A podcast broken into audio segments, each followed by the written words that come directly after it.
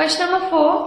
the diameter of the moon is approximately one fourth of the diameter of earth what fraction of the volume of the earth is volume of moon find diameter of moon जो है earth के diameter का one fourth है. And आपको बताना है कि अर्थ का वॉल्यूम जो है वो मून के वॉल्यूम का कितना फ्रैक्शन है. फाइन सो लेट अस सी सबसे पहले diameter let the diameter of earth is D unit जिसको हमने डी मान लिया सो so, इससे हम रेडियस निकाल सकते हैं। So radius of earth is equal to D upon two units okay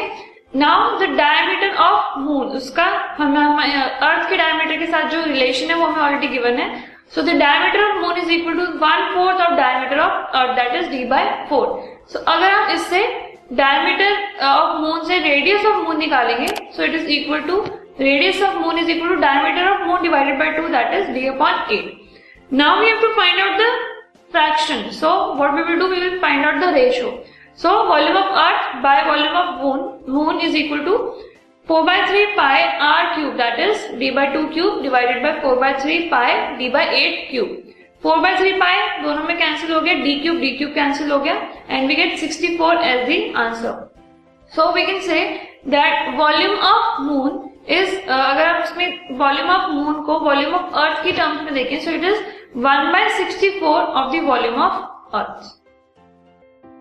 This podcast is brought you by Hubhopper and Shiksha Abhiyan अगर आपको ये पॉडकास्ट पसंद आया तो प्लीज़ लाइक शेयर और सब्सक्राइब करें और वीडियो क्लासेस के लिए शिक्षा अभियान के यूट्यूब चैनल पर जाएँ।